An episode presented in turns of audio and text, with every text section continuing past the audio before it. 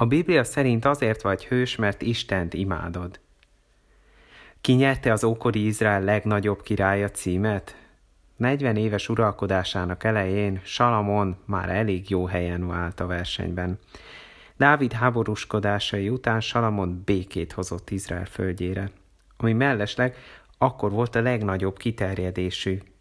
A főváros is kétszer akkorára nőtt, óriás palotát és megerősített városokat épített az egész országban szerte. A pénze, a dicsősége és a bölcsessége is híressé lett még más országokban is. Istennek is ő épített először templomot. Végül is úgy tűnik, végre eljött a szabadító. Béke van, az ország jó helyzetben, és terjed Isten híre az egész világon. Ez volt Isten célja az emberrel, nem? Sajnos nem lett jó vége. Az, aki másoknak azt tanácsolta, hogy egyedül Istent imád, elkezdett más isteneket is imádni, és elkezdett más isteneket is követni. A nép kiszabadult Egyiptomból, és az egyiptomiak világából, erre Salamon visszament Egyiptomba, és a fáraó lányát feleségül vette, és elhozta Egyiptom hitét és gondolkodásmódját Jeruzsálembe. Oltárt épített isteneiknek, óriási hadsereget állított fel, magának gyűjtötte az aranyat, és rabszolgákat dolgoztatott. A szabadító szolgatartó lett.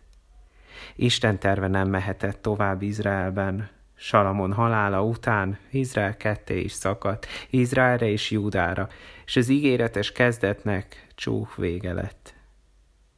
Már Egyiptomban sem imádják az egyiptomi isteneket, de ez nem jelenti azt, hogy már mindenki Istent imádja. Attól kezdve, hogy Egyiptomban most nagyrészt Allahot imádják, azon át, hogy valaki önmagát tartja Istennek, vagy senkit sem tart Istennek, egészen addig, hogy valaki azt mondja, Istent követi, de csak azt csinálja, amihez kedve van.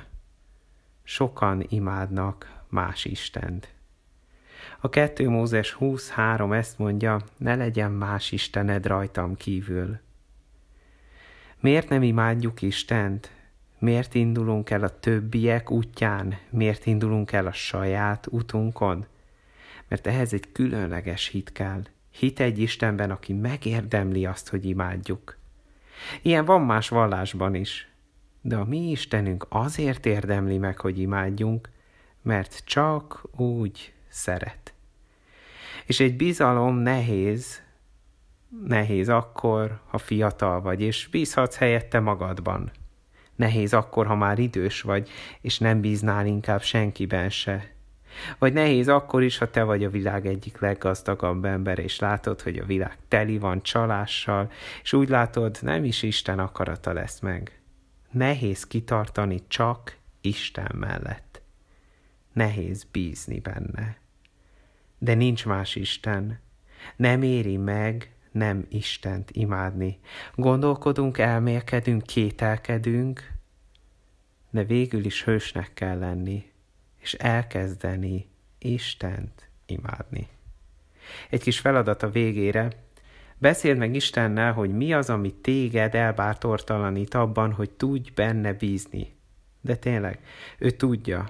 Tudja, hogy még Salamonnak a legbölcsebbnek is volt ilyen. És amúgy is, Isten nem akarja, hogy akaratod ellenére imádd őt.